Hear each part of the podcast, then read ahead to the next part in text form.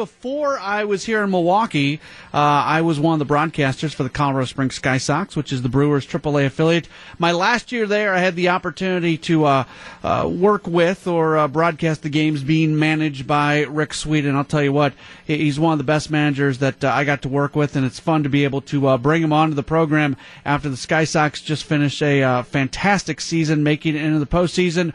Rick, thanks so much for taking some time. How are you doing today?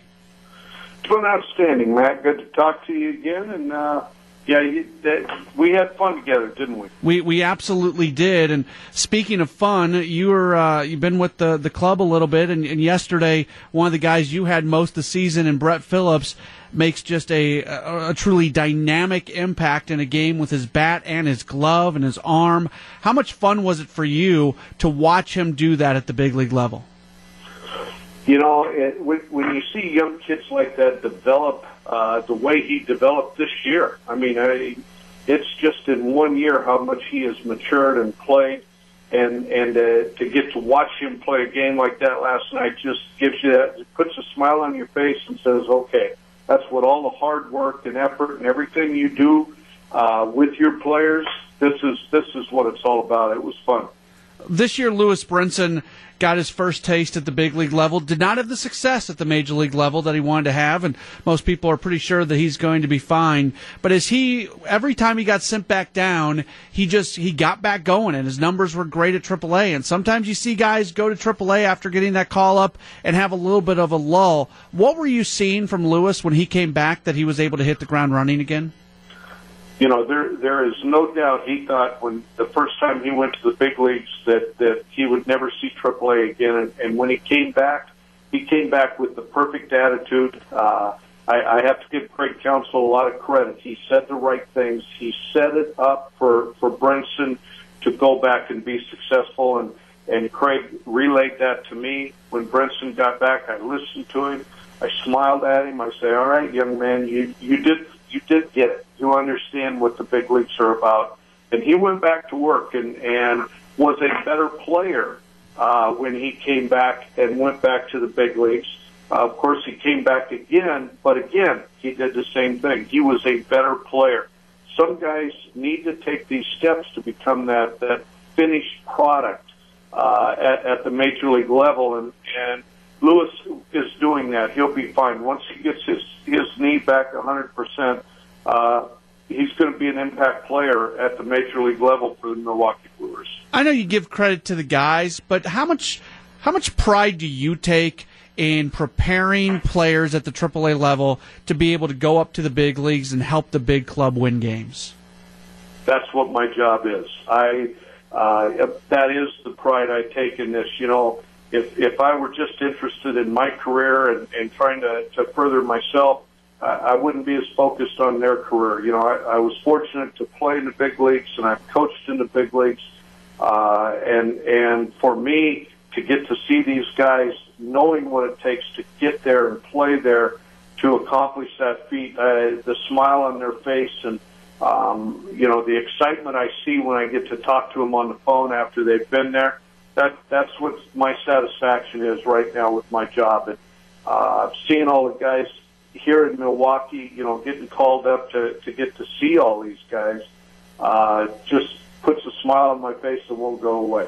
AAA managers always love that moment when you get to tell a guy that he's going up to the big leagues for the first time. I know all those conversations are fantastic. Was there any one or two guys this year that were especially, you know, special for you? Well, I think the first one is Phillips.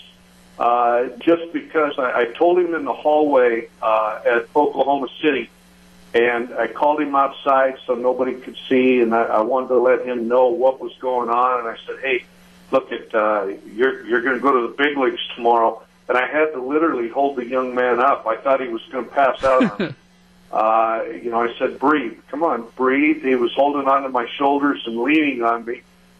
It's just the excitement that they get is unbelievable sometimes, especially with the young guys.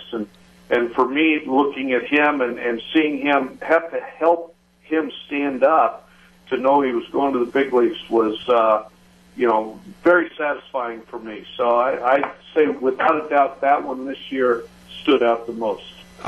I'm sitting in the press box last night. I stand up for the national anthem. I look down to the line, and there I see you. I didn't realize you were going to be up with the club for a little while. How much of a treat is that for you to be able to be around this team after what the Sky Sox were able to do this past year? You know what? This is my fourth year in the organization. When you go up and down the roster here with the Milwaukee Brewers, probably three-quarters of these guys have played with me, played for me at some point in the last three, 4 years, and you know, I'm just so fortunate to get to come up here and enjoy this with them. And a pennant race like we're in even makes it even more sweet for me to get to come up here and see these guys. What kind of things do you do to help the coaching staff, help players when you're up with the big league club?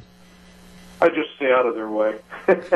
You know, right now the Milwaukee Brewers have a great thing going. The last thing I want to do is get in the way of what they're trying to do. If they need help throwing BP, hit fungos, you know, and I get a chance to talk to the guys. And I think you know me. I'm a very positive type manager. I've always got positive, good things to say to these guys, and a lot of them will come to me. A lot of them will just, hey, how you doing? What's going on? I tell them what I, you know, what positive things I see with their game and how excited I am for them.